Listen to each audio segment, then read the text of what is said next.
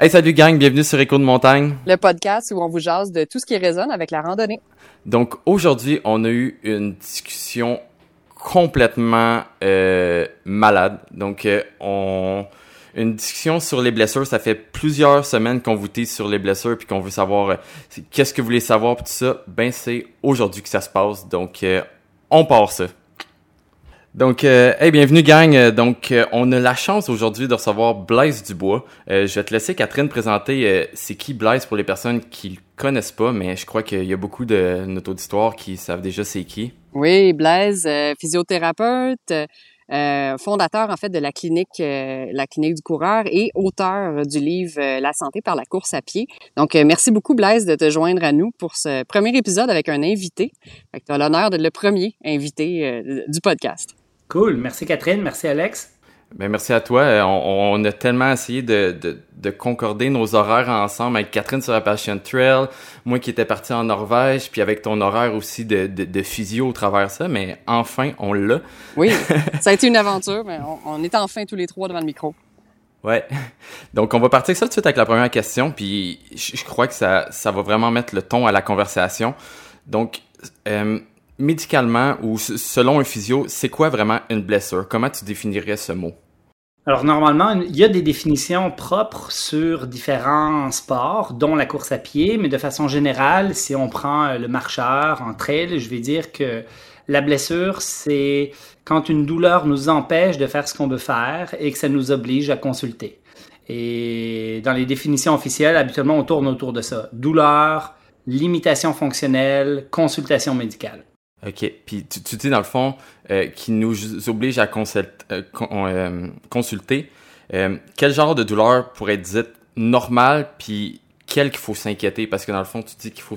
y en a qu'il faut aller consulter, mais à quel moment qu'on tire la ligne entre ça? Ben en fait, euh, dans la mesure où une douleur qui apparaît persiste dans le temps, puis là je parle pas de quelques semaines, mais je parle de quelques jours, et que c'est une nouvelle douleur, c'est sûr que c'est un peu embêtant parce que ça, il est toujours préférable de préciser le diagnostic et de savoir quoi faire avec. Fait qu'il y en a des fois avec leur expérience qui savent qu'il y a des douleurs qui apparaissent, qui sont plus de profil musculaire, qui euh, sont associées à une surcharge parce que j'ai trop fait de dénivelé négatif, j'ai descendu beaucoup de montagnes, puis là euh, j'ai les quads euh, courbaturés un peu douloureux ou les genoux un petit peu douloureux. Ça dure 3-4 jours, ça se normalise, puis bon, ben, je consulterai pas pour ça, puis ça va bien. Dans la mesure où les signes sont associés, les, les symptômes, c'est-à-dire la douleur est associée à des signes trophiques, c'est-à-dire c'est gonflé, c'est rouge, c'est chaud, ben là, c'est sûr que c'est encore plus embêtant. Ça, ça vaut la peine de consulter. Mais consulter, en fin de compte, c'est d'abord et avant tout pour avoir un diagnostic, savoir dans quelle mesure j'ai j'ai quelque chose de plus ou moins grave. Et la deuxième chose, c'est savoir quoi faire. Donc, comment je vais être orienté. Et le professionnel de la santé va pouvoir me dire, en fin de compte, si euh, il faut que je dose, si je peux continuer, euh, s'il y a des exercices à faire, et ainsi de suite. Puis, bien évidemment, ça prend des professionnels de la santé avertis, qui ont un intérêt pour le sport que vous pratiquez, qui vont, en fin de compte, comprendre votre intérêt à ne pas arrêter comme beaucoup de sportifs ou de marcheurs ou de coureurs ou etc. ont envie de faire. Oui, le, le but étant de, de guérir tout en continuant l'activité qu'on fait. C'est pas mal tout le temps le défi. Euh, comment est-ce qu'on pourrait catégoriser les types de blessures? Tu sais, euh, euh, t'as abordé un peu le, le type musculaire. Ce serait quoi les grands types de blessures? Puis est-ce qu'il y en a des pires que d'autres qui sont qu'il faut plus, Ouais. plus s'in- davantage s'inquiéter? D'abord, il y a deux profils, il y a deux types de blessures. Tu as les blessures traumatiques, les blessures de surutilisation. Ah. Fait que dans les blessures traumatiques, classiquement, chez le marcheur en montagne, on a l'entorse de cheville qui est probablement le numéro un. Euh, on peut avoir les entorses de genoux, c'est-à-dire que là, on a un stress articulaire qui vient virer la cheville, qui vient virer le genou et qui vient euh, créer un stress sur un ligament, parfois même le déchirer partiellement ou complètement. Et euh, ben ça, ça va gonfler, ça va être douloureux, ça va amener une impotence fonctionnelle. Ça, c'est la catégorie traumatique plus articulaire. On a du traumatique aussi musculaire. Euh, je fais une accélération, je saute et à partir de ce moment-là, j'ai un claquage musculaire, j'ai une déchirure en fin de compte au niveau de mon muscle. Ou sinon, ben, je glisse sur une roche euh, mouillée et euh, ben, je tombe et je me fais un- une contusion à quelque part, souvent musculaire. Exemple, euh, je tombe sur ma cuisse, sur une roche, puis là, j'ai un beau bleu sur ma cuisse. En fin de compte, là, on est encore dans le traumatique musculaire. Ça, euh, quand ça vous arrive, en fin de compte, là, si jamais après ça vous avez de la difficulté à marcher, bien évidemment, un traumatisme souvent nécessite un peu de repos, mais ça vaut la peine de consulter très rapidement parce que vous allez savoir si c'est quoi l'atteinte du ligament ou l'atteinte de la lésion musculaire et tout de suite savoir quoi faire. Parfois, il y a des ligaments qu'il faut qu'on immobilise, par exemple. Je vous donne un exemple. Si vous vous tordez le genou, puis que vous faites une lésion du ligament collatéral interne du genou, ça c'est un ligament qui est à l'intérieur du genou, ben, pour qu'il guérisse bien, idéalement, on met une attelle pendant quelques semaines pour être sûr qu'il recolle serré et qu'il reste pas trop lousse et slack qui vous embêterait sur du long terme. Donc, euh, blessures traumatiques, on consulte rapidement. Après ça, il y a toutes les blessures de surutilisation. Et là, on est dans les tendinites, les fasciites, les périostites, les douleurs de genoux neuropatalaires que vous connaissez peut-être. Et ça, c'est beaucoup plus fréquent. Tout ce qui finit en hit, là, finalement? Exactement. Le hit est un, diminutif, en fin de compte, pour mentionner qu'il y a une inflammation. C'est un abus de langage dans beaucoup de conditions parce qu'on sait, par exemple, que les tendinites, par exemple d'Achille, la on devrait plutôt dire tendinopathie d'Achille parce que après quelques jours, semaines, il n'y a même plus d'inflammation, mais le tendon peut continuer de faire mal. Ah. Donc souvent, quand les patients me consultent, ben, c'est plus des tendinites, c'est des tendinopathies, c'est-à-dire c'est des pathologies tendineuses douloureuses, mais sans qu'il y ait d'inflammation. Ah, ça clarifie. Euh. Dans cette catégorie-là, là, des tendinites, ben là, je peux vous en parler en long et en large si vous voulez. Là, je ne sais pas si vous avez des questions précises, mais là, c'est la catégorie probablement que vous avez le plus quand on fait une activité sportive comme euh, monter des montagnes puis marcher longtemps. Et ces pathologies-là de surutilisation, ça le dit, c'est parce qu'on a surutilisé un tissu. C'est-à-dire qu'on en a trop fait par rapport à nos habitudes. Donc, si vous aviez l'habitude de, tous les jours faire un deux heures d'entraînement euh, de marche en sentier euh, proche de chez vous, et que là, tout d'un coup, vous partez sur un défi où vous marchez 8 heures par jour, ben clairement, on a un différentiel hmm. qui amène les tissus à être beaucoup plus stressés et à faire en sorte qu'ils peuvent être plus vulnérables et bien évidemment euh, à développer un processus inflammatoire, de la douleur et ainsi de suite. Ah, intéressant. J'ai eu une tendinite au pied que euh, j'ai traîné. En fait, ça fait un an que je la traîne, là, ça, ça part puis ça, ça revient. Mais euh, je comprends parfaitement la douleur que, que tu décrivais. Euh, mais heureusement, je suis capable de la contrôler. Puis souvent, quand mon corps se réchauffe, elle finit par disparaître au complet. Euh, mais ça, ça a été sur le coup, effectivement, un effort euh, trop soutenu que, que, j'avais malgré que moi, je suis très habitué de marcher, mais à ce moment-là, j'ai eu peut-être trop un, hmm. un, trop long espace sans randonnée, puis quand je suis retourné, ben, j'ai été un peu trop intense. Donc, c'est, je, crois que c'est un classique euh, de blessure. Donc, une progression trop rapide pourrait amener des, des, blessures comme ça de fatigue. Ben, c'est ça. Quand on parle de, de, la cause des blessures de surutilisation, dans 80% des cas, les gens nous rapportent un changement au niveau de l'entraînement à la hausse, le dénivelé, le volume, la vitesse, l'intensité, euh, dans presque, quatre, presque tous les cas, en fin de compte, on est dans 80% des cas, c'est une cause relative à l'entraînement, la surcharge. Après ça, il y a un 20%, c'est d'autres choses. J'ai changé de chaussures, euh, bon, il, est arrivé, euh, j'ai acheté des bâtons, j'ai commencé à travailler avec des bâtons, mais bon, peut-être tu les as mal utilisés, puis c'est pour ça que tu as mal au coude, tu as surchargé mhm. ton coude, bon, etc. Et donc, c'est la, nouveauté ou la progression qui peut amener ça.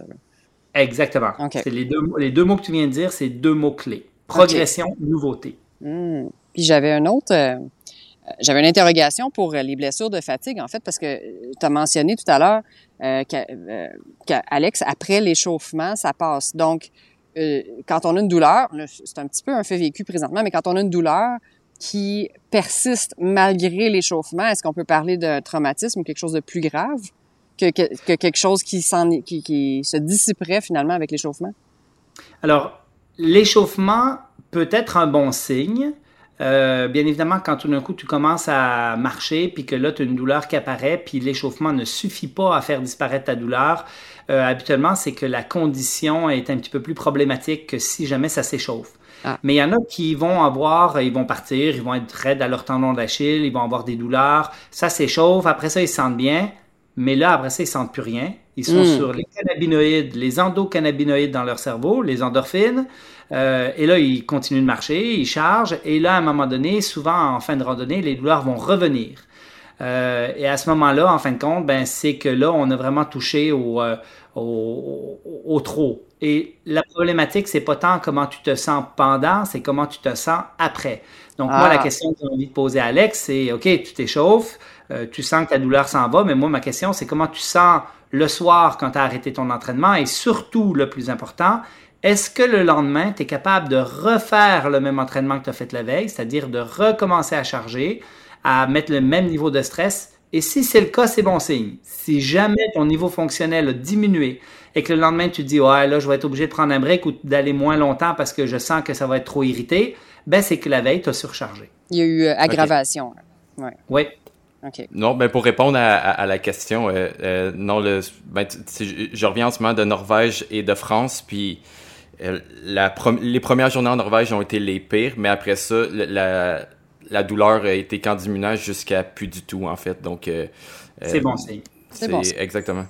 Et là, moi, ça m'intrigue parce que dans deux semaines, je pars à Chamonix, puis oh! euh, pendant une semaine, puis après ça, je m'en vais en Norvège, justement. pour vrai? Euh, oui, pour aller, aller euh, justement faire du, de l'ultra trail là-bas. Je suis dans un congrès, je suis invité comme conférencier, mais on fait 80 kilos avec 5000 de D+, en trois jours. Fait que, tu sais, c'est un mélange de conférences et courses. Et, et je m'en vais à Chamonix dans le cadre de l'UTMB, justement, courir et faire un week-end choc. Là, habituellement, on se fait un 80 kilos en deux jours. Là. Euh, là-bas. C'est ben, exactement là j'étais en fait. J'étais à Chamonix, j'ai fait le tour du Mont Blanc euh, en, en, backpacking. Ah, j'ai fait ça euh, aussi déjà. C'est trop cool, hein? oui, ah, c'est vraiment une belle randonnée. Mais en fait, c'était ma deuxième randonnée parce que, comme je dis, j'étais en Norvège avant. Puis après ça, après la Norvège, j'ai cherché quelque chose d'un peu plus relax, si on veut, parce qu'en Norvège, le terrain était beaucoup plus difficile, tandis que le Tour du Mont Blanc, il est quand même bien tracé, là, ça, ça se fait relativement bien. Oui, c'est des autoroutes, c'est très peu technique, ouais. Mm-hmm. Exactement, c'est ce qu'on parlait dans, dans la dernière épisode. Euh, donc pour venir, on, on parlait dans le fond, il y a beaucoup de choses qui, il y a beaucoup de facteurs qui apportent, dont le changement drastique dans euh, dans l'entraînement, dans la charge et tout ça. Donc euh, quelles seraient les, les, les, manières de préparer notre corps à une longue randonnée, donc à, ajouter des avoir une, des distances plus longues et surtout des distances plus longues mais répétées jour après jour avec une charge. Alors, tout est une question de quantification du stress mécanique. Ces trois mots-là, il là, faut les retenir, c'est vraiment important. Le dosage, euh, et quand on parle de quantification du stress mécanique, le stress mécanique, c'est ton activité en fin de compte. C'est le dénivelé, le volume, l'intensité qui sont un peu les trois paramètres si vous partez marcher qui vont avoir une influence. Euh, donc, bien évidemment, si tu sais que tu vas faire, par exemple, le, tour du Mont Blanc, euh, qui est 100, si tu fais le, le classique, un 170 km, admettons, et que toi, tu vas enchaîner ça en six jours, admettons, ben, il faut que tu saches que ça va faire à peu près tant de dénivelé, tant de volume par jour, et il faut que tu te prépares à ça. Mm-hmm. Et euh, la pire chose qui pourrait arriver, c'est de dire ouais, je suis en forme, je suis en santé, mon cœur va bien, puis là je m'enligne, puis là ben tu vas réussir à le faire. Mais clairement, hmm. avec les dommages collatéraux de ton corps qu'on n'aura pas réussi à suivre au niveau mécanique. C'est-à-dire, tu peux être très fort au niveau physiologique, tu peux être en santé, tu peux être en forme, tu peux être fit, puis dire, ben moi, euh, faire 40 km, c'est pas un problème d'un point de vue physiologique. Hmm. Mais d'un point de vue mécanique, est-ce que tes tendons vont encaisser ces, ces trois jours-là? Mm-hmm. Fait quand on se prépare, euh, tu sais, puis moi, je cours un peu des, des, des, trails longs, là, des 65, 75, 100 km. Euh, en une fois. Fait que, tu sais, je me prépare aussi pour des événements très précis, mais qui sont très ponctuels. Et euh, ce qu'on fait en, ultra trail, en fin de compte, qui peut être intéressant aussi, c'est de faire ce qu'on appelle des week-end shocks. Donc, par exemple, tu t'entraînes toute la semaine, tu es très régulier parce que la régularité dans la prévention des blessures, c'est un élément clé. Donc, si tu sais, par exemple, tu vas aller faire ton défi euh, pendant six jours, l'Ultra Trail du Mont Blanc, faire le tour, ben euh, il faut que tu te prépares à ça. Puis ça veut dire qu'il faut que tu fasses du dénivelé, du volume, de l'intensité un petit peu, de, puis il faut surtout que tu aies une récurrence du stimuli qui crée des adaptations sur tes tendons et tes tissus. Hmm. Et ça, là, le corps répond beaucoup mieux à des petits stress fréquents que des gros stress peu fréquents. Donc moi, j'ai tendance à dire à quelqu'un, ben, tu veux te préparer pour un événement comme ça, tous les jours, il faut que tu ailles marcher. Puis tous hmm. les jours, un petit parcours, puis ça peut être 30 minutes, ça peut être une heure, euh, mais juste pour mettre un stress sur tes tissus. Sur un terrain qui serait similaire. Ben, dans un monde idéal. Fait que là, ça c'est la première chose. Idéalement, tu essaies de mimer le volume, le dénivelé, la technicité, un petit peu la vitesse à laquelle tu vas marcher quand tu vas le faire. Et euh, ben, jour après jour, tu encaisses pour que ton, ton, corps soit bien habitué à ça.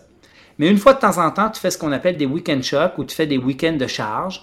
Et là, il faut que tu testes ton matériel, il faut que tu testes ta nutrition, il faut que tu testes euh, le poids de plus que tu portes dans ton sac à dos, il faut que tu testes les bâtons que tu n'as peut-être pas pris pendant ton une heure de marche, là, parce que tu es avec ton chien. Puis euh, il faut que tu testes ton équipement, il faut que tu testes la peau de tes pieds, il faut que tu testes tes chaussures, il faut que tu testes tout ce qui va te suivre dans cet, dans cet événement-là, dans ce défi-là. Et dans le Weekend Shock, euh, tu sais, nous, on, on, fait de la course, donc euh, on teste nos souliers, on teste nos, nos, nos, nos irritations de, dans laine, nos irritations au niveau de nos mamelons, nos irritations, toute la réalité de, quand tu fais une longue, longue sortie. Et euh, ben, le Weekend Shock, c'est de dire, ben, tu sais, moi, quand je m'en vais à Chamonix dans trois semaines, je vais faire un, un 30 kills une journée, je vais faire un 50 kills le lendemain.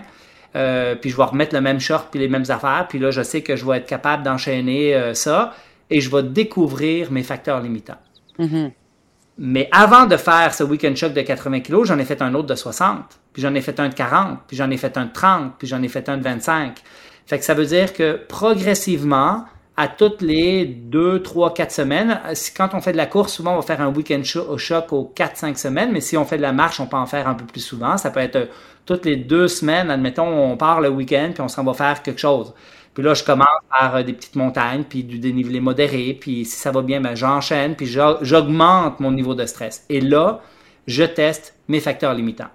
Et là, en découvrant mes facteurs limitants, ben moi, je sais que si c'est la peau de mon pied, parce que ça, c'est la cause numéro 3 de, d'abandon dans les ultra-trails, la peau du pied avec les ah ampoules et tout. les ampoules c'est une problématique.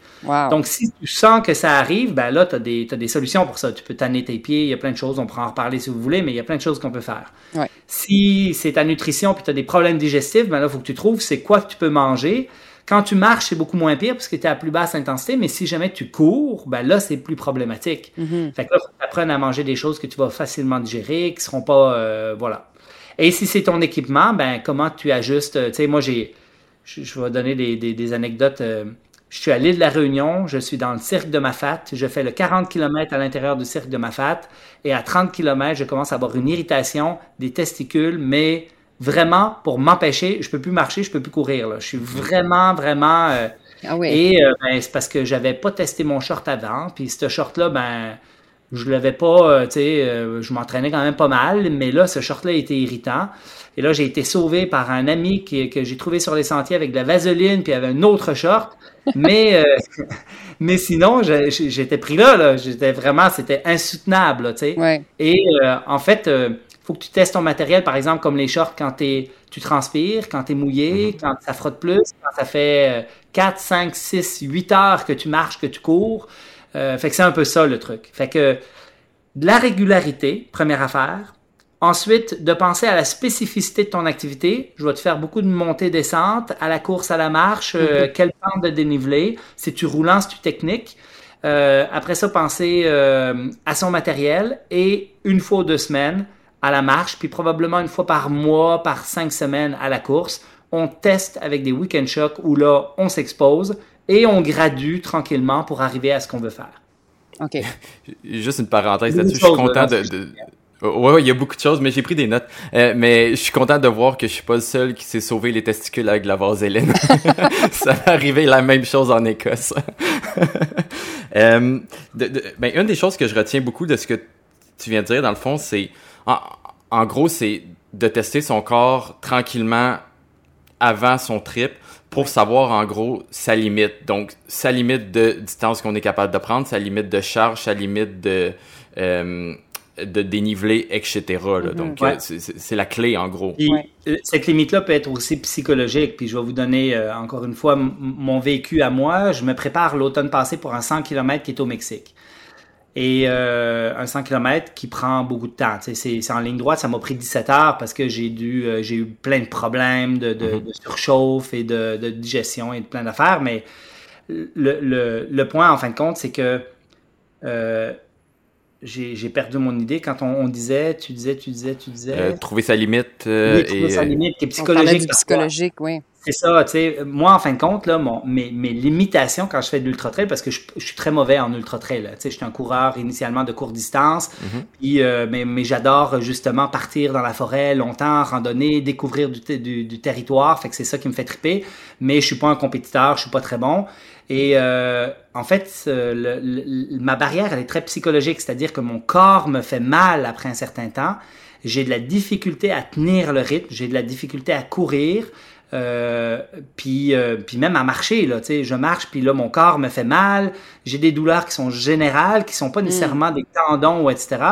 Et ça, ben, bien évidemment, c'est à force de faire de l'activité, euh, de, de s'exposer à ces distances-là. C'est-à-dire que moi, à l'entraînement, ben, je vais courir pendant 4 heures, puis à un moment donné 5, puis à un moment donné 6, puis à un moment donné 7, parce qu'il faut que j'aille toucher à ces zones-là qui sont très psychologiques autant que physiques. Mm-hmm. Fait que là, Catherine, elle, elle fait l'Appalache Trail elle, tous les jours, elle enchaîne. Euh, t'enchaînes, Catherine, ou? Oui, en fait, euh, c'est pas ma première longue randonnée, mais euh, c'est 3500 kilomètres. Hein, donc, euh, c'est difficile de se préparer à un tel volume, à part que de faire des, des, des, semaines de, de randonnée, d'en faire beaucoup la fin de semaine. mais étant donné que c'est un long, long, long parcours, on peut commencer en fait avec des petites distances. Je me suis pas lancé le premier jour en faisant 30 km. Là. Fait que, il, y a, il y a une progression à respecter dans ce genre de, de projet-là. Euh, qui est peut-être pas présent dans la course à pied. Dans la course à pied, on est déjà prêt quand on commence, on la fait la distance. Là, c'est jour après jour après jour, donc on peut prendre chaque jour séparément puis commencer avec un petit volume. Euh, puis au niveau de la progression, ça c'était une question que j'avais qui est vraiment plus spécifique à la randonnée. Euh, j'ai entendu dire, puis c'est peut-être un mythe, là, euh, qu'il faut éviter d'augmenter de plus de 10% par semaine la distance lorsqu'on fait un, grand projet comme ça. Évidemment, c'est un chiffre en l'air. J'imagine que ça dépend. Ça dépend beaucoup de la personne. En fait, le, pire, c'est que ça vient de la course, ce 10 %-là. Il y a quelques ah. études qui avaient proposé le 10% de plus d'augmentation de volume par semaine à la course. Et après ça, depuis, là, on a à peu près une dizaine d'études quasiment qui ont essayé de valider ce chiffre-là, puis personne n'est capable. En fait, euh, les, études montrent qu'il y en a qui répondent à 5, à 15, à 20. Euh, c'est très variable, c'est très individuel. Donc, ce chiffre-là ne veut pas dire grand-chose, mais c'est un guide global. Euh, quand je donne des conférences grand public sur la course à pied, je parle du 10% de plus par semaine. Mais en marche, mhm. je peux, tu peux certainement aller beaucoup plus haut que le 10%. Euh, surtout dans le début de ta pratique, c'est-à-dire quand tout d'un coup tu marches pas des grosses quantités. Parce que si tu montes de 10% de plus euh, ton volume, là, euh, tu en as pour un méchant bout. Ah, ça, ça, va être long. fait que, fait que, tu sais, puis il y a des règles comme ça qu'on donne, par exemple, pour les, les, les, les, coureurs de marathon, mais quand on parle de marche puis qu'on parle de plusieurs heures, il n'y a plus de règles, tu sais. OK. C'est moins, moins traumatisant pour le corps aussi. Là. Il y a moins ben, de choc, ça, c'est l'autre chose aussi. C'est que là, quand on parle de randonnée, c'est beaucoup moins traumatisant pour le corps que de la course à pied. Donc, oui, effectivement, ça nous permet mm-hmm. d'augmenter un peu plus vite les volumes, etc. Mm-hmm. Excellent. Euh, je fais un lien avec ce que tu disais tantôt, dans le fond. Euh, on parlait de, de, de s'entraîner avec une charge. Donc, de, de, ce que je comprends, c'est de le faire de temps en temps, mais préférablement c'est pas conseillé d'aller marcher tous les jours avec une charge si on l'a jamais fait. Ça va être de, l'intégrer tranquillement et de, dans le fond d'y aller une journée oui, une journée non. Mais si on y va directement tous les jours avec un sac de 20-30 livres, ben on, on, va se détruire euh, tout de ben, suite dans le fond. En fait, tout est une question d'adaptation. Fait que si, je te donne un exemple, tu as un défi qui s'en vient dans un mois, tu étais plutôt sédentaire, tu dis OK, je me prépare, il te reste juste un mois de préparation. Euh, t'es pas prête pour tout. Euh, mhm. Moi, j'aurais tendance à dire, vas-y donc tous les jours, avec ton matériel puis tes affaires, puis t'augmentes tranquillement ton volume. Tu sais, pourquoi pas? Mhm. Parce qu'en fait, euh, d'avoir une charge sur le dos, c'est pas, euh, c'est pas dommageable pour le corps dans la mesure où tu es adapté. C'est toujours cette question-là, tu sais. Fait que si, si tu t'entraînes pendant un mois pas de charge, puis que là, tu pars dans ton défi, puis tu as une charge, ça, c'est problématique. Oui. C'est si tout d'un coup, tu as des journées dans ta semaine où tu dis, OK, aujourd'hui, je ne prendrai pas ma charge, mais je vais aller plus vite. Je vais un peu courir à l'intérieur de ma marche, admettons. Je vais aller faire du dénivelé un petit peu plus tough. Euh, puis je vais m'essouffler parce que je vais travailler aujourd'hui un peu mon VO2 puis ma forme physique. Ben ça, ça peut être correct. Mais c'est sûr que si ton défi, mhm. tu as un poids sur le dos puis tu as un sac à dos, il faut que tu t'entraînes à le porter. Exact. On peut pas s'attendre à faire les mêmes distances là, que, que, que lorsqu'on fait une rando à la journée. Exact. Oui, j'ai une question par rapport au poids justement du sac à dos. Euh, on entend souvent dire euh, la règle du 20% de son poids corporel, euh, qu'au-delà de 20 de son poids corporel, on, endommage euh, soit les genoux ou les articulations quand on porte plus lourd. Mais encore une fois, ce serait une question. C'est un mythe, ça? C'est un mythe, encore une fois. En fait, euh, c'est un peu comme le 10% au niveau du volume de, de, l'entraînement. C'est des guides qui peuvent faire du sens de façon générale pour une majorité de personnes, mais euh, à ma connaissance, il n'y a pas d'étude qui a réussi à valider ça. Euh, l'autre chose, par contre, c'est qu'il faut savoir que plus tu as un sac qui est lourd, plus tu vas charger ton corps. Et la question, c'est est-il adapté ou pas? Parce que la question, c'est pas combien de poids tu as sur le dos, c'est ton corps est-il adapté à ce poids sur le dos? Et c'est vrai pour le dos, c'est vrai pour les hanches, c'est vrai pour les genoux, c'est vrai pour les chevilles, c'est vrai pour tout. Mm-hmm. C'est-à-dire que, dans, dans un monde idéal où tu te prépares, ben, tu commencerais avec un, un sac à dos qui a 5% de ton poids de corps. Puis là, tu augmentes tranquillement à 7. Puis, euh, puis tu sais qu'il faut que tu te rendes à 20 parce que tu vas être en autonomie pendant je sais pas combien de temps, puis que tu as besoin de, de, charger. Mais tu charges graduellement. Tu augmentes ton volume avec ce sac graduellement. Tu augmentes tes dénivelés négatifs qui sont le plus stressants de ton entraînement, c'est-à-dire descendre des montagnes, avec cette charge de façon graduelle. Tu fais 100 mètres de dénivelé, puis si ça va bien, mais tu feras 200, puis 300, puis 1000, tu sais. Mm-hmm. fait, tu gradues tout ce que tu fais. La quantification du stress mécanique, c'est vrai pour tout. C'est vrai pour ton entraînement, donc dénivelé, volume, intensité, technicité. Puis après ça, c'est vrai pour ton équipement, pour tes charges, pour euh, l'ensemble. Tu achètes une nouvelle chaussure, c'est vrai aussi. Oui, mais ben, parlant de, chaussures, justement. Euh, ben, oui? Avant, Catherine, j'aimerais juste faire une, petite parenthèse pour avant qu'on embarque sur ce sujet-là. Juste faire un petit récapitulatif. je, vais le dire, je suis en train de m'enfarger dans mes mots. récapitulatif de, euh, de ce qu'on va dire. En gros, l'autre chose que je comprends, autre que trouver sa limite, y aller tranquillement, puis tout ça, c'est de varier son entraînement. Donc, c'est important de oui, c'est important de travailler musculairement, mais après ça, c'est important aussi de travailler son cardio, travailler euh, tant la descente que la montée, travailler euh, les pieds sur différents types de terrain. Donc, je pense que c'est un des gros facteurs de l'entraînement qu'il faut prendre en, compte. Euh, je te dirais certainement, de façon générale. Après, si tu sais c'est quoi ton défi, tu connais la technicité du terrain, tu connais le dénivelé, ben là, tu peux être beaucoup plus spécifique dans ta préparation. C'est-à-dire de dire, ben moi, je m'en vais faire le tour du Mont Blanc, euh, c'est des autoroutes, il n'y a pas de technicité ben, ben là-dedans, ben j'ai pas besoin de m'entraîner au lac Beauport dans les sentiers de la clinique du coureur qui sont ultra racineuses, techniques et tout le tralala, là, tu sais. Mm-hmm. Je peux très bien... Euh, mais il faut que je fasse du dénivelé. Moi, je m'en vais à Chamonix dans, dans, dans deux semaines ben, ce que je fais en fin de compte actuellement, c'est qu'une fois par semaine, j'enchaîne des relais. C'est la petite montagne de 200 mètres à côté de chez nous. Puis là, j'en en fais 3, euh, puis 4, puis 5, puis 6, puis 7. Puis là, euh, après-demain, ben, on en fait 7. Euh, fait que je suis rendu à 7. C'est 1400 mètres de dénivelé. Parce que quand j'arrive à Chamonix, si je suis pas mhm. capable d'enchaîner un 1000 mètres, je fais un entraînement la première journée, puis j'ai aucun fun le reste de toute ma semaine. Non, exactement, parce que si tu sens, pour quelqu'un qui s'en va faire le tour du Mont Blanc, mais s'il fait en euh, mettons qu'on y va en, pas mal le standard que la plupart du monde vont prendre un 10 jours. Mais un 10 jours de 10 000 mètres de dénivelé, ben, tu vas faire 1000 mètres de dénivelé à tous les jours, chaque jour, un à la suite de l'autre. Donc, il faut habituer le corps à ça. Clairement. C'est ça. C'est pas un événement isolé, puis après 1000 mètres, on rentre à la maison. Il faut recommencer le lendemain, puis euh, il faut habituer le corps. Tu parles de variation d'entraînement, euh, juste pour préciser deux, trois petites choses. Euh, c'est ton efficacité biomécanique, c'est-à-dire la vitesse à laquelle tu vas te déplacer est dépendante de différents facteurs. Quand tu montes une montagne, ton VO2 va être un déterminant fort. Ça veut dire que si tu si tu veux monter vite des montagnes, là, puis que tu, euh, il faut que tu aies un gros VO2 puis que tu sois léger. Mhm. Mhm.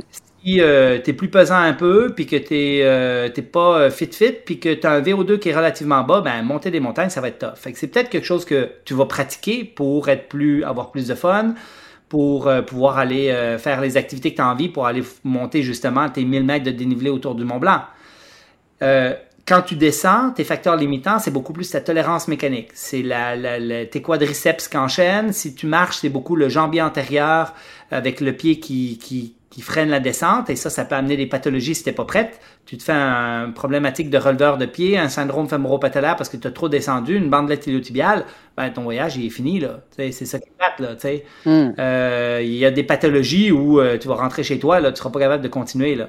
Fait que c'est sûr que te préparer et t'entraîner adéquatement, c'est aussi garantir que tu as plus de fun quand tu vas arriver dans ton défi puis dans ton euh, dans ton dans ce que tu as envie de réaliser là. Mm-hmm. Et puis, je parle aussi de brièvement de technicité. Si tu sais que tu es dans une place où c'est très technique, tu n'as jamais été dans la technicité, ben, tu ne seras pas efficace à avancer. Ça va te coûter une énergie folle à regarder où tu mets les. Tu vas arriver dans la fin de journée, tu vas être complètement brûlé parce que tu n'as jamais été dans la technicité. Mm-hmm. Donc, vivre la technicité d'un terrain que tu vas vivre dans, ton défi, c'est clairement quelque chose à pratiquer. Oui, puis je pense qu'on est chanceux. Euh, pour, pour ça, au Québec, là, on a des terrains quand même assez techniques. Là. Si, on, si tu veux pratiquer un, un sentier technique au Québec, on est quand même assez euh, gâté là-dessus, je crois. ouais, on est, on est très gâté côté Racine et Roche. ouais.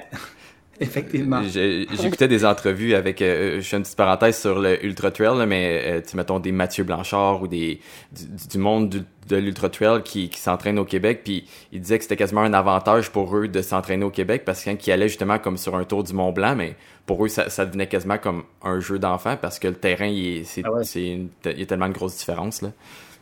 Ouais, exactement les, les, les, trails, les ultra trails qui sont un peu techniques, comme au Québec, là, on a l'île de la Réunion qui est réputée comme étant très technique.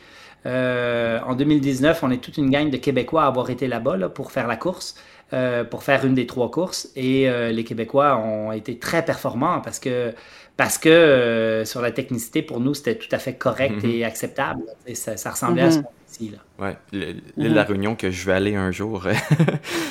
oui. Euh, donc, euh, euh, Catherine, tu allais suivre en fait sur les chaussures. On va, on va y aller, on va y aller là-dessus. Ben oui, on, on parlait d'adaptation. J'avais, j'ai bien entendu là que évidemment, faut, faut s'entraîner, mais il faut aussi s'entraîner avec le matériel, puis bien connaître son matériel qui peut évidemment endommager notre corps si c'est mal choisi ou si c'est mal adapté.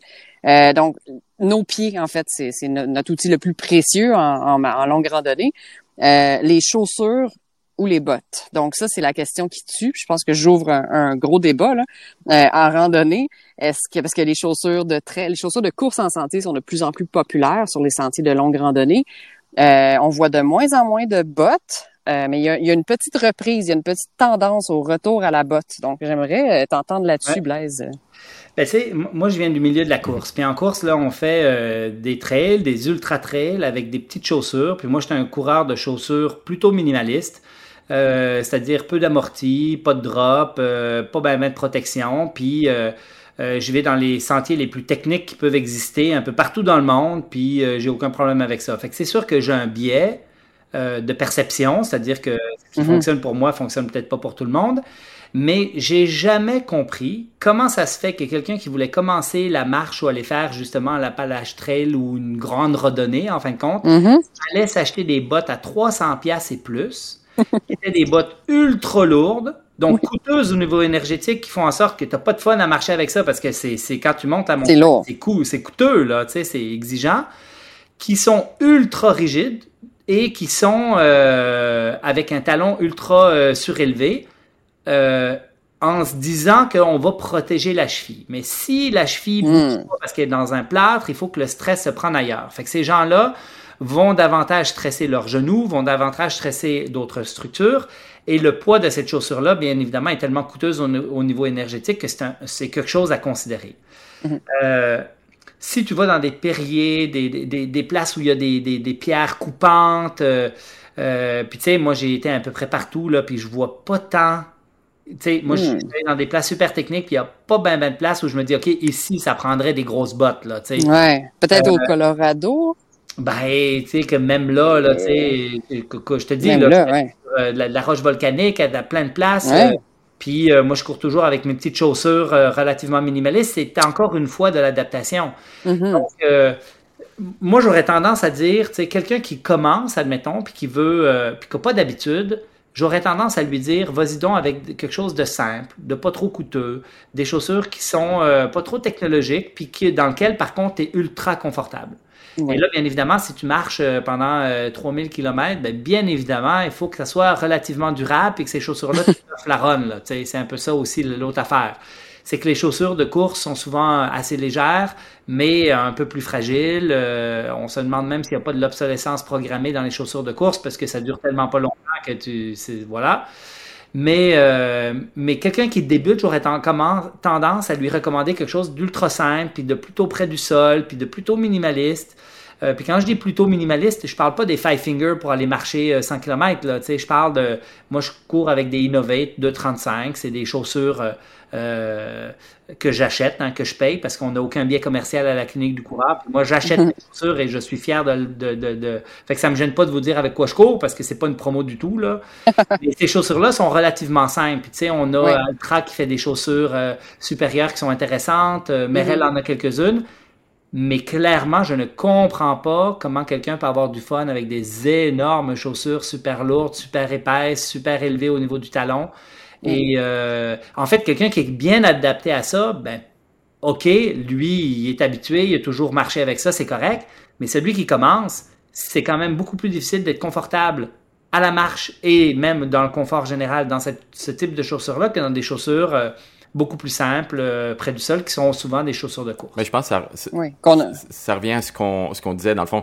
Quelqu'un qui a toujours marché avec des, des bottes, euh, ça serait quasiment une mauvaise idée d'y faire changer du jour au lendemain pour quelque chose d'autre. Si, si tu es confortable là-dedans, puis tu as toujours marché avec ça, puis tu fais tes 20 km, 30 km par mm-hmm. jour, peu importe la distance que tu fais, puis que ça fonctionne, ben si c'est ça ta, ta formule gagnante, ben reste avec ça. Tu c'est pas parce que moi, les Ultra, ça marche pour moi, ben qu'il faut absolument que tu ailles parler avec les Ultra. Tu sais, ça marche pour moi, mais après ça, ça va pas. On a tous des pieds différents, puis c'est ça un peu le, c'est de trouver la, chaussure à son pied. Je, suis totalement d'accord avec toi. Puis les éléments clés qu'il faut retenir ici, c'est le changement est un mm-hmm. problème. Donc, le mm-hmm. changement de chaussure, c'en est tout un. Euh, d'un côté comme de l'autre. Hein. Si moi, tu me mets des grosses bottes comme ça, puis qu'il faut que je commence à marcher avec ça, c'est sûr, je vais me blesser. Là.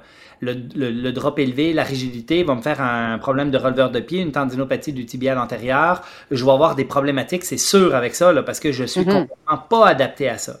Et c'est exactement la même chose à l'inverse. Celui qui est habitué à ses grosses chaussures, qui tout d'un coup portera une chaussure plus minimaliste, ben lui, il va stresser son pied comme il n'a jamais stressé son pied. Là. Oui. Euh, la problématique qu'on a actuellement, c'est qu'on laisse croire aux gens que des chaussures particulières vont avoir des rôles préventifs sur leurs blessures ou sont préférables à d'autres. Et le problème, c'est que la science actuellement ne justifie pas aucune chaussure, ni pour la marche, ni pour la course. Euh, donc, il y, a clairement, euh, moi, ce qui m'embête en fin de compte, c'est de laisser croire qu'on a besoin de ces bottes hautes pour protéger la cheville, qu'on a besoin du talon surélevé pour je ne sais quelle raison, qu'on a besoin d'un cuir très épais sur l'environnement de la chaussure, l'empeigne, parce que euh, les cailloux vont sinon nous piquer le pied. Mais en fait, euh, on réalise que c'est ça, on s'adapte à peu près à tout. Oui, exact. Que quelqu'un qui est adapté à des bottes va peut-être blâmer. ce qui arrive souvent, c'est un fait sur l'Appalachian Trail, il y a beaucoup de gens qui se lancent là-dedans sans être adaptés, euh, avec une grosse botte. c'est un choix comme un autre. Puis, euh, après quelques centaines de kilomètres, ils font des problèmes d'ampoule, ils ont presque plus de peau sur les pieds. Puis, ils vont penser changer pour des Altra, qui est une marque très populaire. Puis, finalement, ils, se retrouvent avec d'autres blessures. Donc, ils switchent d'un côté comme de l'autre. Puis après ça, ils vont blâmer l'un ou l'autre. Euh, mais encore une fois, je pense que ça revient à un problème d'adaptation. Clairement. Euh. Clairement, clairement. Et, et c'est pour ça que je disais tout à l'heure, quelqu'un qui commence, qui hmm. se lance dans un projet, qui n'a pas des habitudes très ancrées, je lui recommande fortement. Puis en course à pied, on a des évidences que ça peut être préférable pour les blessures, mais je vais fortement lui recommander des chaussures plus simples, plus basses, plus près du sol, plutôt minimalistes que trop maximalistes. Évidemment, accompagné d'un programme graduel. oui, mais comme il commence, euh, même s'il a sa botte, euh, sa bosse maximaliste ou il a des hauts cas maximalistes, il faut aussi qu'il euh, commence graduel. Oui. Dans tous les cas. Le point, c'est toujours la même chose. C'est que dans la mesure où tu es un débutant, commence avec de la simplicité dans les chaussures. Dans la mesure où tu es adapté à quelque chose, change pas tes habitudes. Euh, puis tu sais, le, problème aussi qu'on a, c'est que celui qui a été adapté à des grosses bottes rigides, là, tu sais, dans mon temps, là, j'avais des, des bottes de marche là, en cuir qui étaient lourdes et épaisses, là, tu sais, puis... Mais le marché a changé. Fait que là, tu vas renouveler tes bottes, t'as plus les mêmes, là. Là, tu en as d'autres qui sont tout d'un coup beaucoup plus flexibles, qui sont plus légères, qui sont plus... Euh, et là, ben, en suivant les modes, ben, tu vas avoir des adaptations à faire de toute façon à différents types de chaussures. Et mhm. moi, souvent, je dis aux personnes, t'achètes une nouvelle chaussure, même si tu as l'impression que c'est à peu près la même, ça te prend minimum un mois de transition entre les deux. Wow! Puis si jamais les plus minimalistes, c'est plus qu'un mois. Ouais, ben je, l'ai vu moi quand j'ai changé au Ultra. Maintenant, ça fait euh, cinq ans, je crois que je, je, je marche qu'avec les Ultra, puis je suis bien là-dedans. Euh, mais je l'ai, je l'ai vu le moment que j'ai changé et que j'ai été en randonnée. Je fais, oh, ok, le, corps travaille différemment. Tu sais, on, est, on, comme tu dis, on est tellement habitué avec euh, t'achètes un soulier Nike, ben un soulier Nike, ça a une drop. Donc, on est tellement mm. habitué à ça que quand j'ai changé au Altra, j'ai OK, bon, mais les mollets, ils travaillent plus, mais le corps est tellement bien fait que ça, il finit par s'habituer. Puis après ça, ben, maintenant, c'est ce qui fait que je changerai pas parce que mon corps est trop habitué à ça. C'est ça. C'est ça, tu adapté.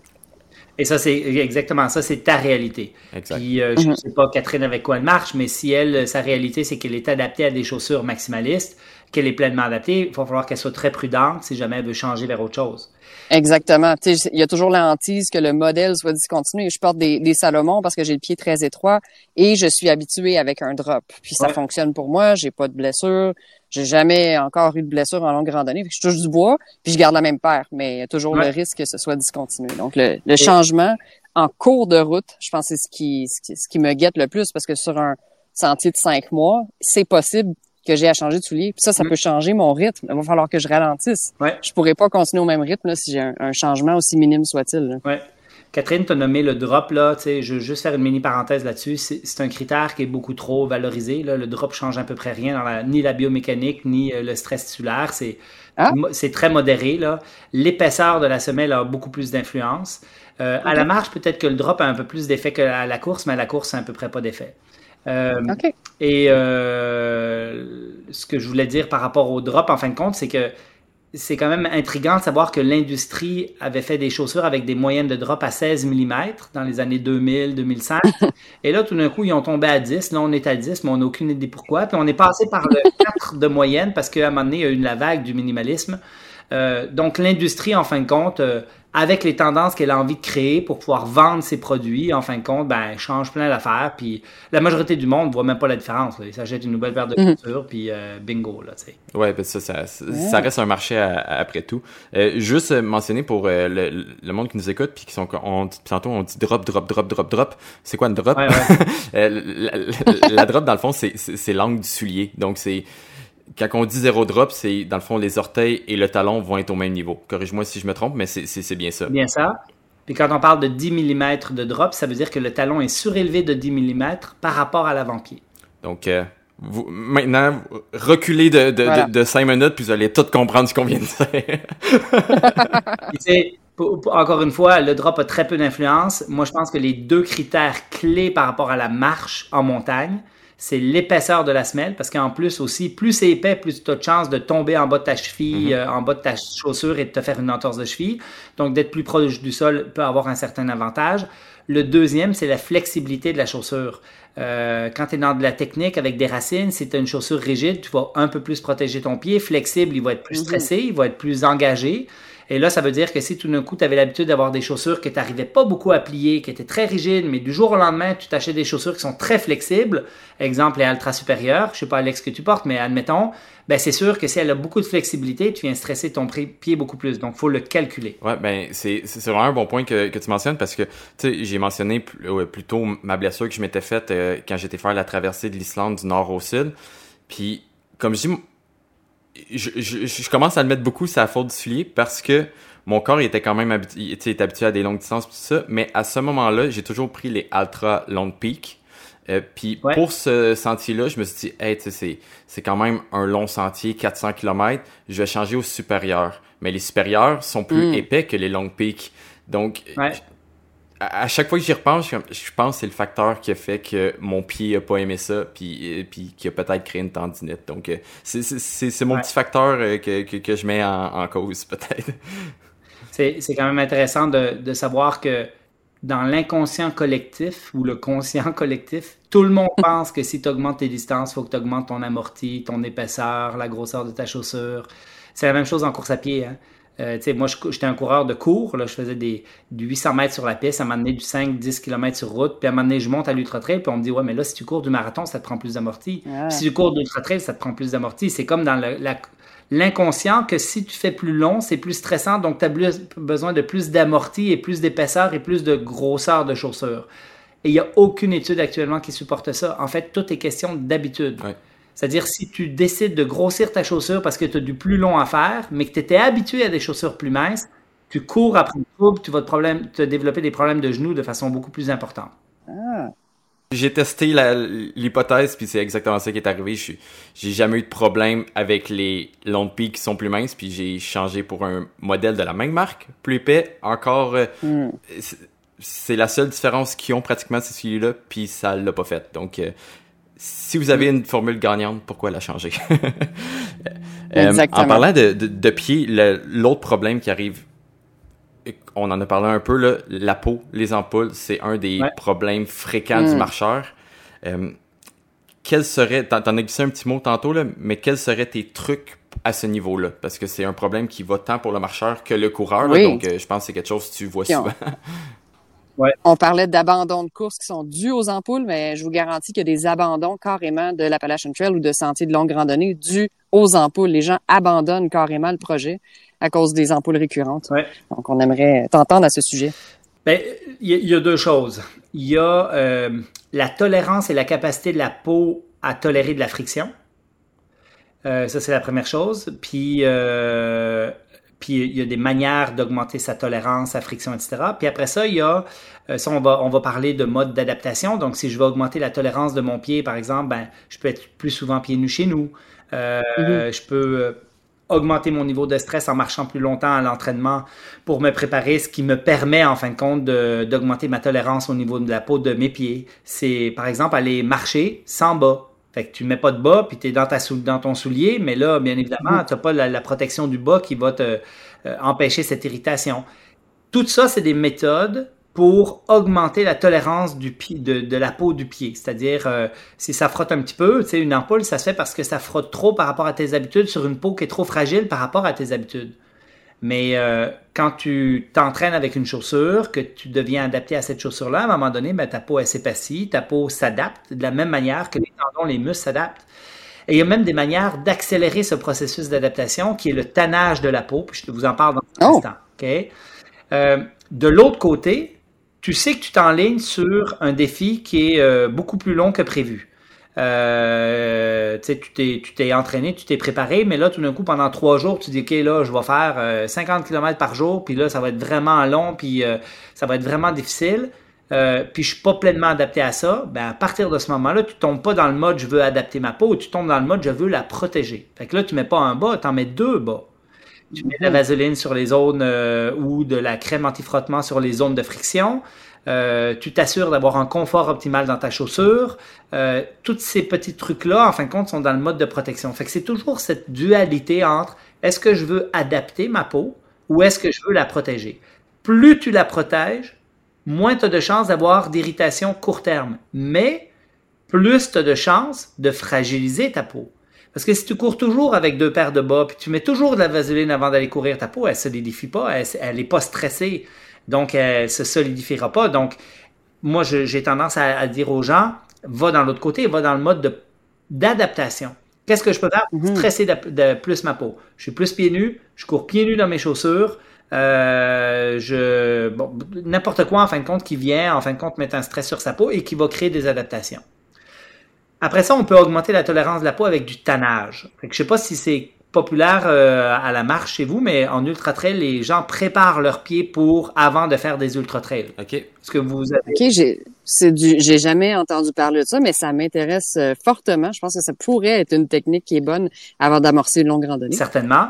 En fait, ce qu'on fait, par exemple, en ultra trail, là, c'est il y a plein de recettes, puis il n'y a pas de grande science sur ces recettes-là. Donc, je vais vous donner euh, des recettes que moi j'ai expérimentées, puis qu'on véhicule à la clinique du coureur quand on donne des cours sur les, pieds. Là.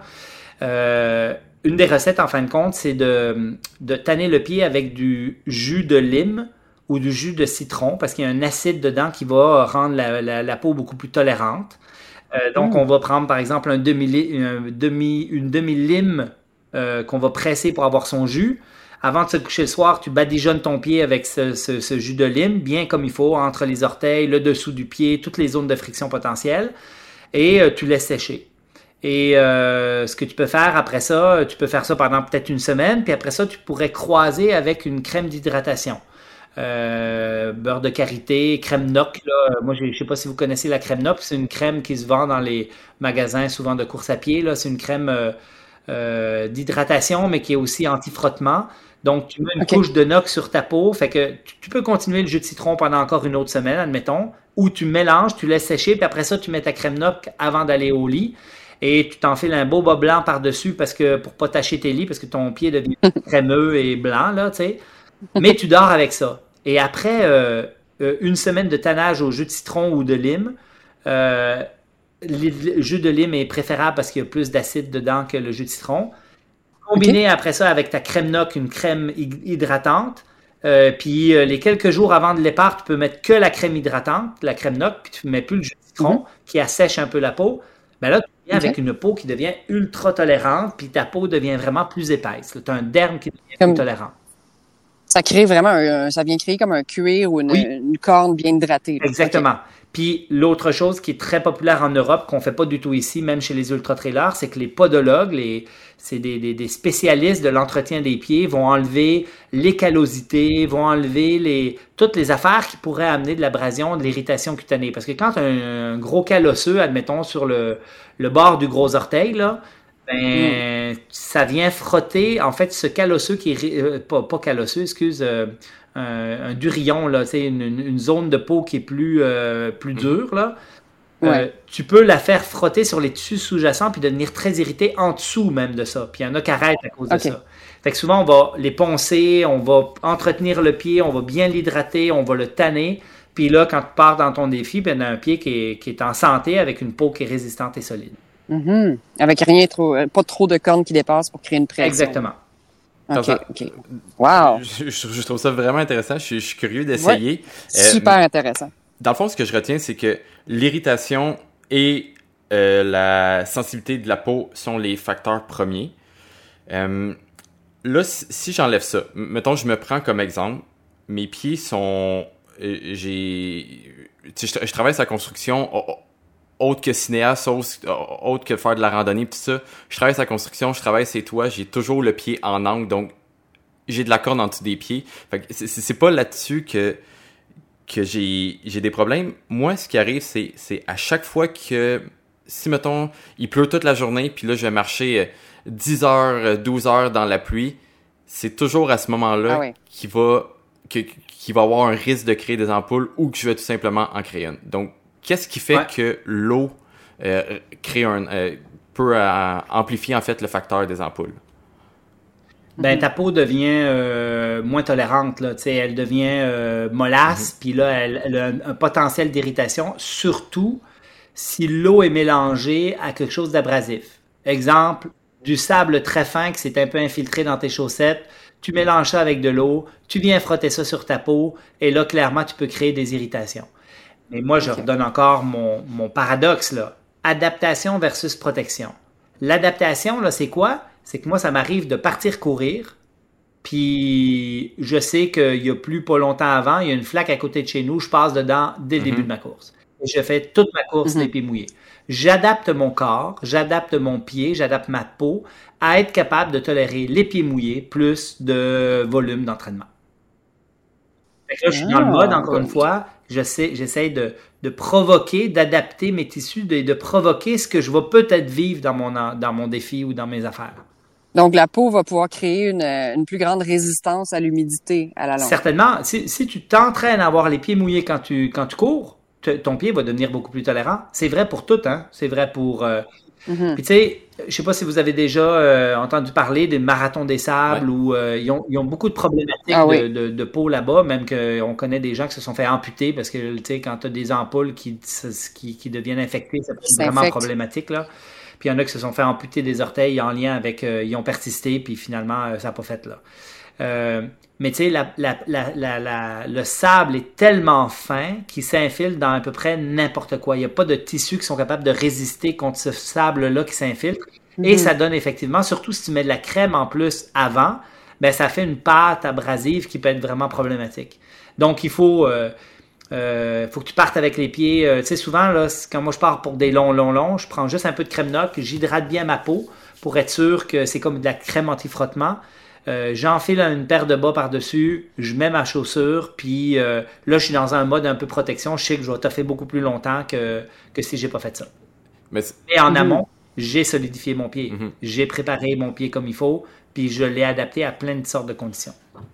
Ben, Ok. je, je- je pense que ça peut être une bonne routine aussi à avoir le, le- le soir dans, dans la tente. En tout cas, moi, c'est une routine que j'ai. Je pense, Catherine aussi. Le, le soin, le, le soin des Ouais. pieds rendu le soir euh, dans Le la tente ou au campement, c'est vraiment une chose qui, qui à ne pas négliger. Donc, c'est de, de nettoyer le pied pour pas commencer la journée le lendemain avec du sable ou des.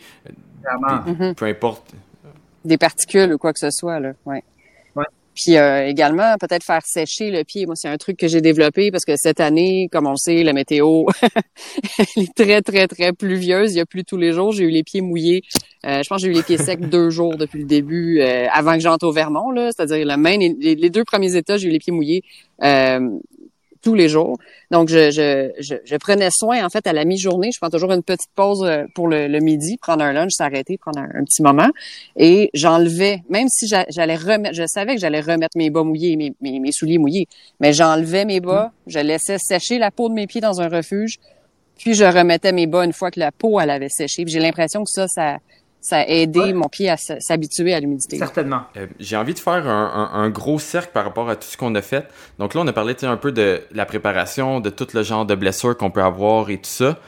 Euh, mais on, ça va arriver un moment donné, on va marcher. Ça, ça reste un. Souvent, on part pour 5, 10 jours ou euh, dans le cas de Catherine, 5 mois. Donc, ça peut pas toujours bien aller. On va avoir des courbatures, on va avoir des inflammations, euh, on va avoir des douleurs.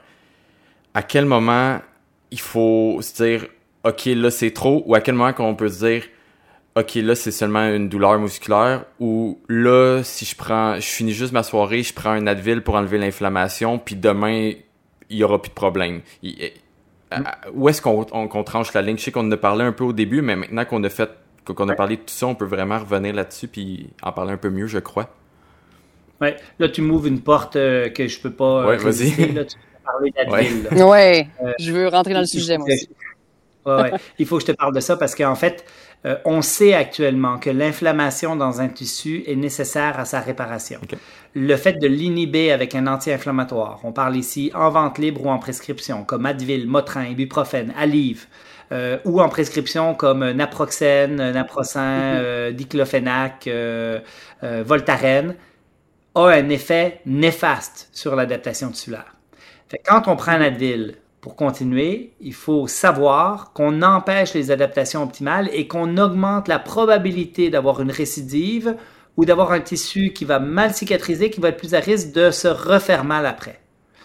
Et je vous donne euh, des études vraiment intéressantes. Tu mets un stress de, exemple, tu descends une côte de façon rapide, un 100 mètres de dénivelé à fond, tu casses du muscle, tu es bien raqué le lendemain, puis tu fais deux groupes. Il y en a un groupe, il prend des anti-inflammatoires, l'autre groupe, il prend pas d'anti-inflammatoires. Ben, celui qui a pris des anti-inflammatoires, il va être beaucoup moins raqué. Il va être moins courbaturé. Mais Mm. quand deux semaines après, tu refais la même activité avec le même niveau de stress, parce qu'il ne s'est pas adapté, il va être autant courbaturé que l'autre initialement.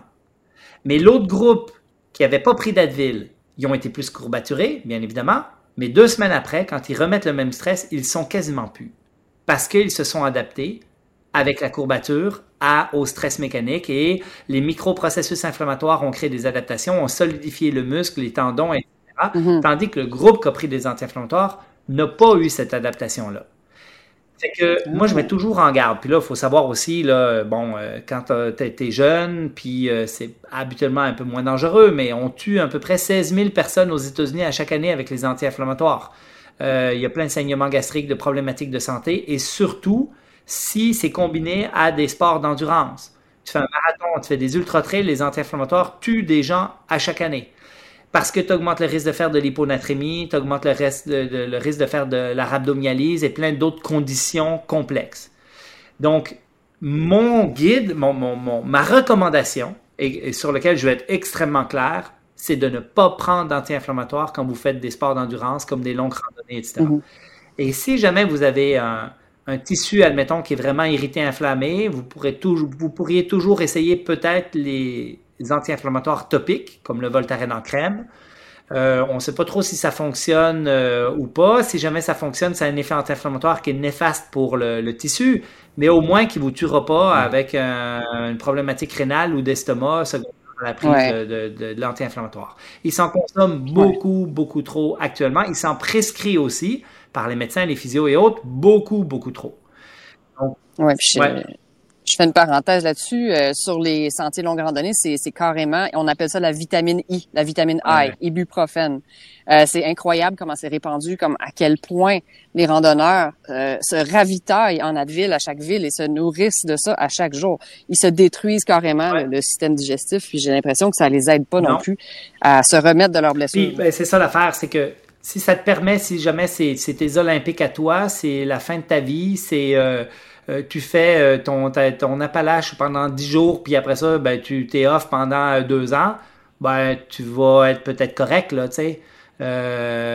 mais si jamais tu veux persister dans le sport, tu veux faire sur le long terme tes activités, avoir des tissus qui sont fragilisés par la prise d'anti-inflammatoires, qui développent des nodules tendineux, qui développent des malguérisons, c'est vraiment pas optimal.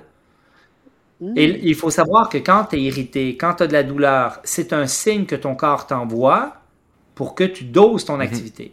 normalement, c'est parce que tu en as trop fait. Fait que là, je veux répondre à la question d'Alex, là, initialement, c'est quand que je sais que je, continue ou que je continue pas.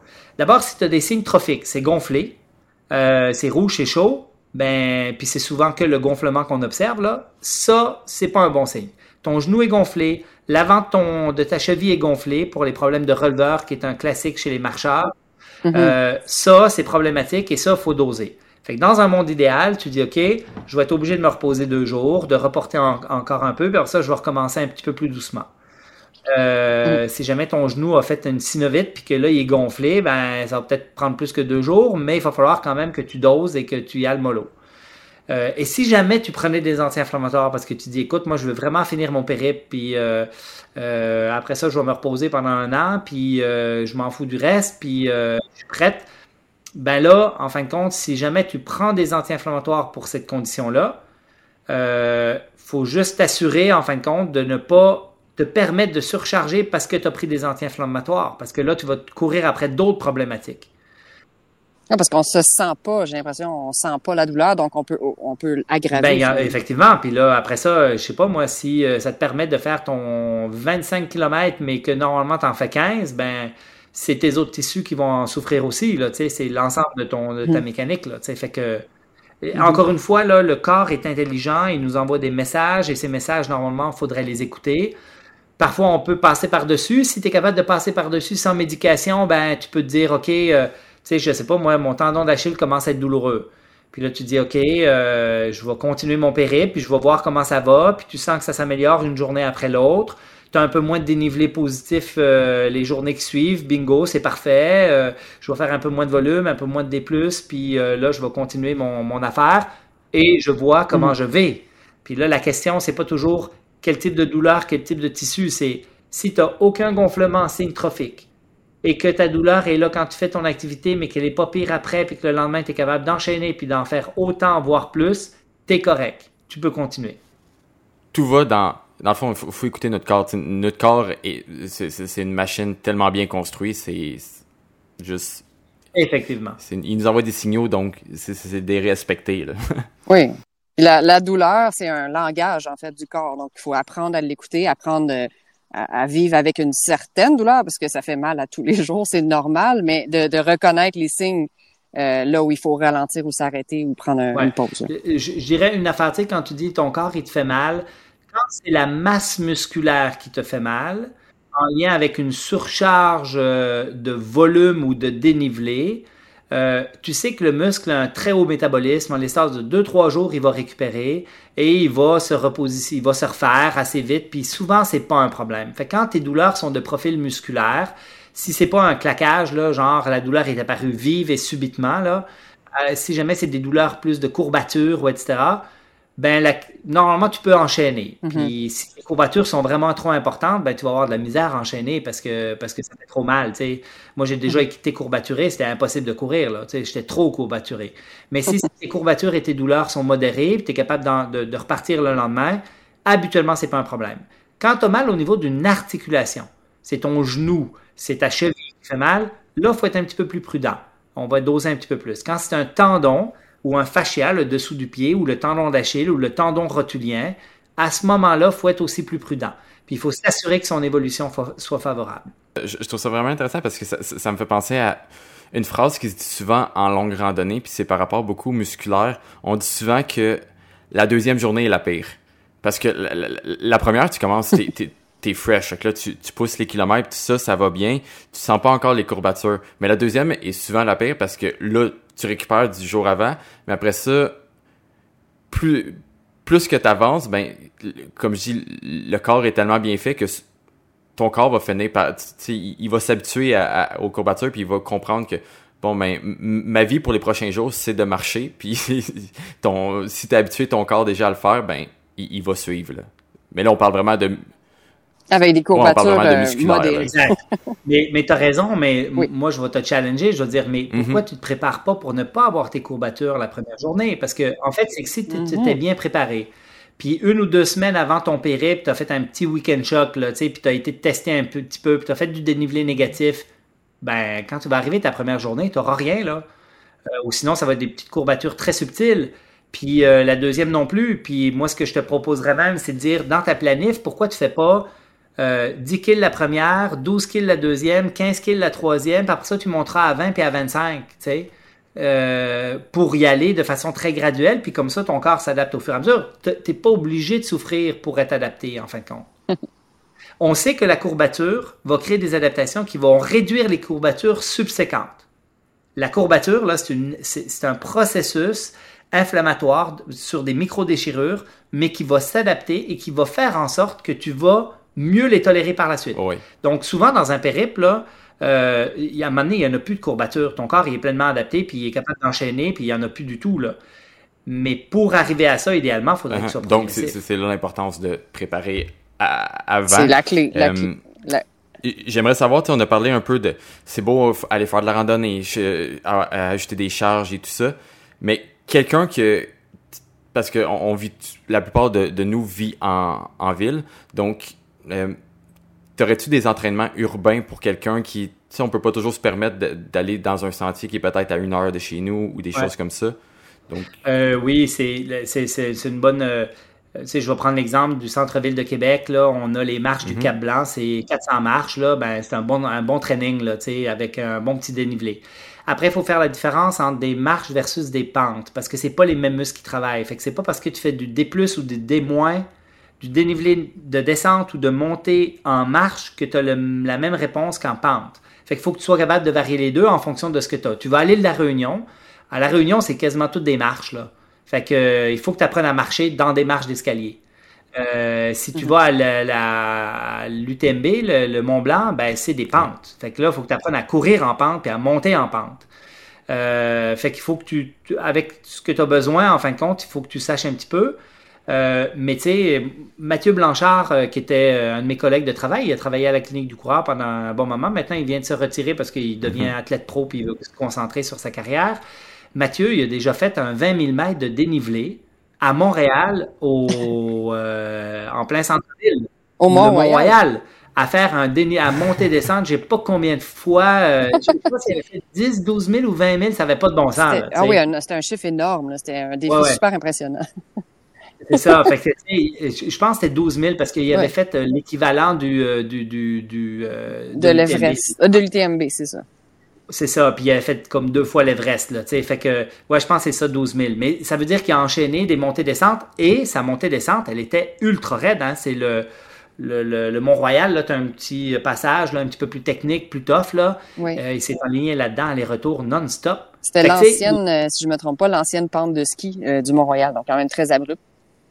Ouais, ça se peut.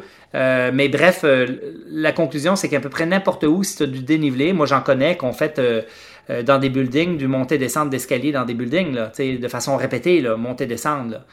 Là, là tu es encore une fois que dans les escaliers, tu pas dans des pentes, donc c'est pas tout à fait pareil, mais c'est rare quand même que les gens n'ont pas une petite pente proche de chez eux. Puis tu sais, le, le, record du monde, le record du monde sur le 24 heures, qui est un Suisse que je connais, sur le 24 heures, le plus de dénivelé positif a été fait sur un segment de moins de 100 mètres de dénivelé. Wow! il a fait des allers-retours non-stop là, pour cumuler du dénivelé euh, positif euh, pour battre le record du monde. Wow. Fait qu'on peut trouver une petite pente euh, non loin de chez soi et juste. Exact. Et, et si on veut se préparer à des randos de, de avec du dénivelé, ben c'est le dénivelé principalement qu'il faut travailler là. C'est ça qui est le plus stressant pour descendre.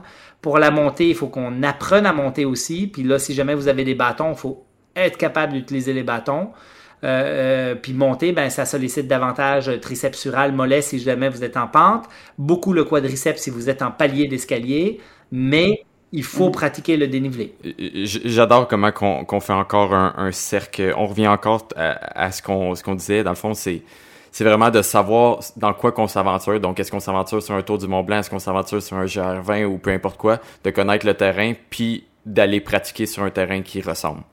Euh, on, va finir ça rapidement, euh, dans le fond, euh, parce qu'on a quand même pris beaucoup de ton temps. Fait qu'on va finir ça rapidement avec un vrai ou faux. Fait que tu, peux élaborer un peu si tu veux sur les, les, les quelques, questions. On en a pas beaucoup, mais principalement vrai ou faux, euh, si c'est un mythe ou non. Donc, on, va y aller tout de suite. Le sommeil est la clé de la récupération.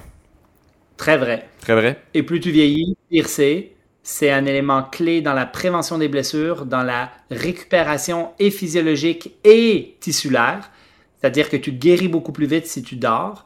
Euh, si tu dors bien puis tu dors plus. Mm-hmm. Euh, il y a la qualité de sommeil, mais il y a aussi la quantité de sommeil.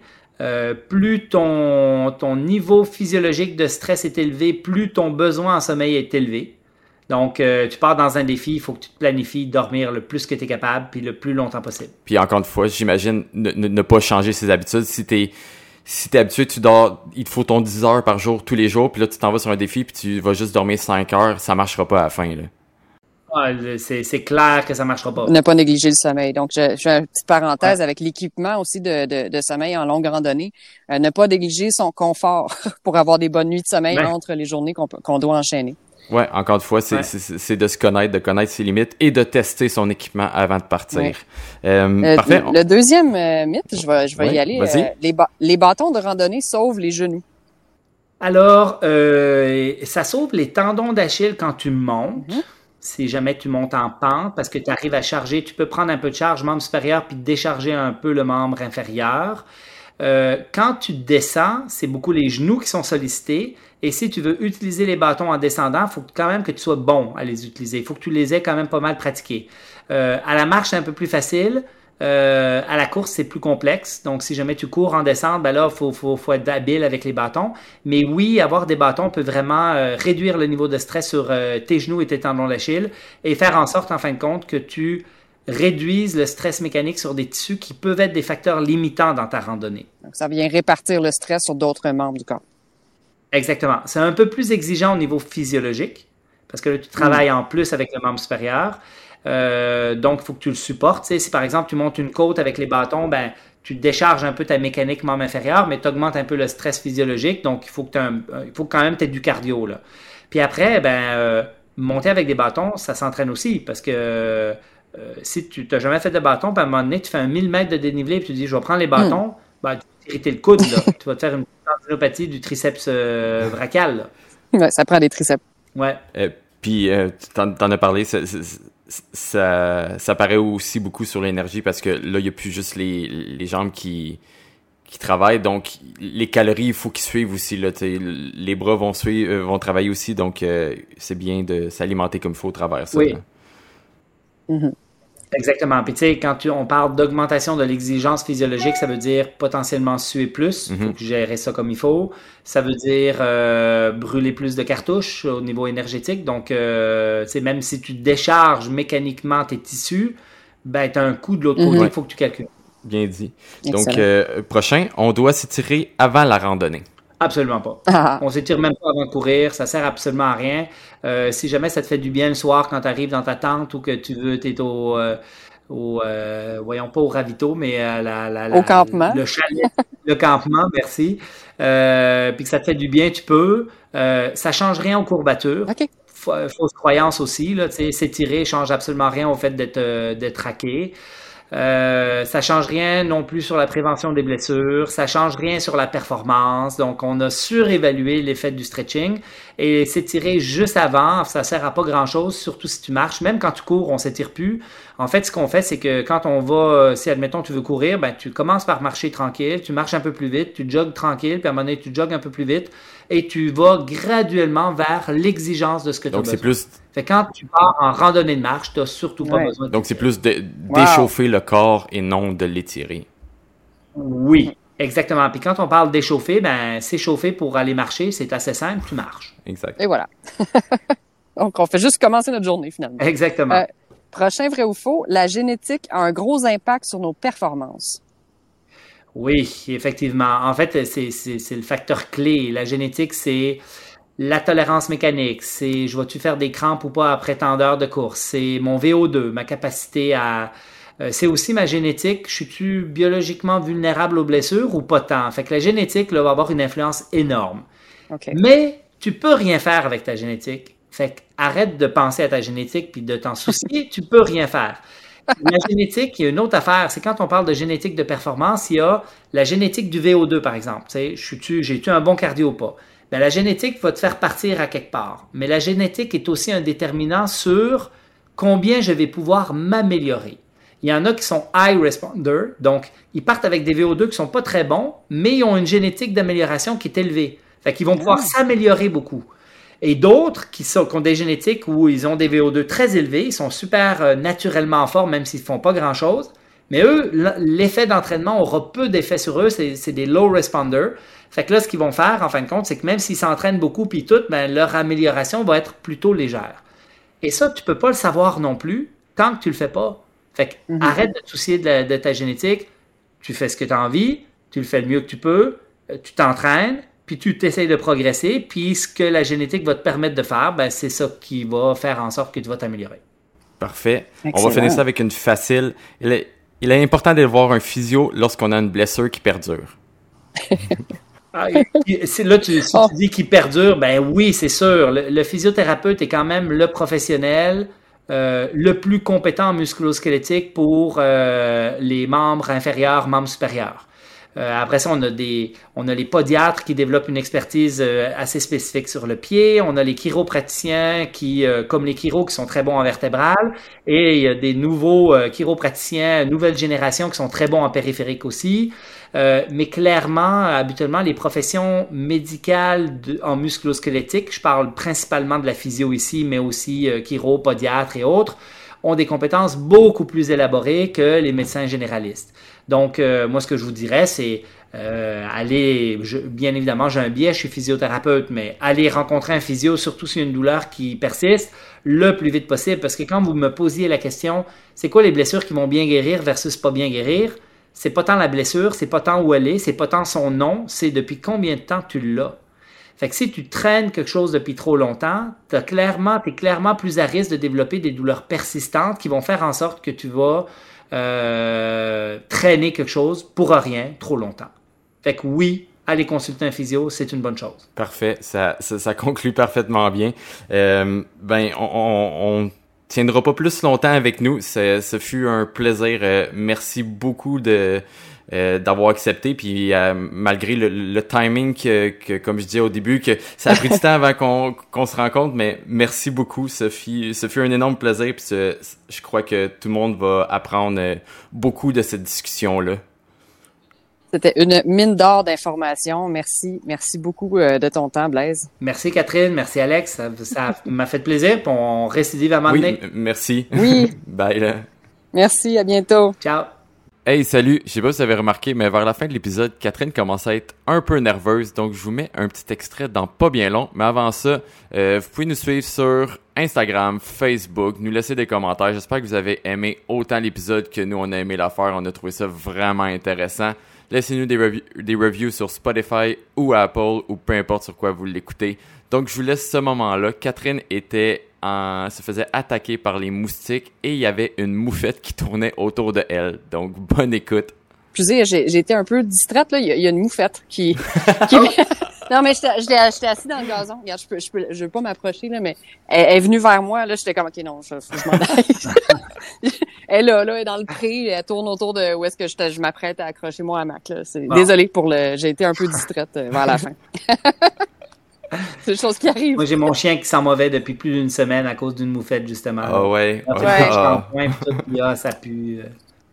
Bon, T'es- je- t'es je en suis train de- ouais. bouffer. Donc, Je, écoute, la moufette est encore là. Euh, je pense que je vais quand même accrocher. Elle peut pas me venir m'arroser quand je dors dans mon hamac, là. j'imagine que non. Non, ok. Ah, en tout cas, à suivre. Je te vois des maringouins, là. euh, c'est- même pas en HD, puis je, te, je vois les maringouins autour de toi, là. Ah, sérieux? Ok, non, c'est terrible, là. C'est, vraiment, ter- j'avais de la misère à me focusser, là. Ça a pas été, c'était pas mon meilleur épisode. Ah, mais c'est c'est correct. Mais bon, ça fait partie du, ça fait partie du C'est- correct, c'était Blaise qui avait le spotlight dessus, là. Je pense que oui, c'est ça. Ben, je, je, je vais te Excellent. laisser aller te réfugier dans, dans ton hamac. Ok, j'a- j'accroche ça puis je me cache dans mon moustiquaire. Ok, parfait.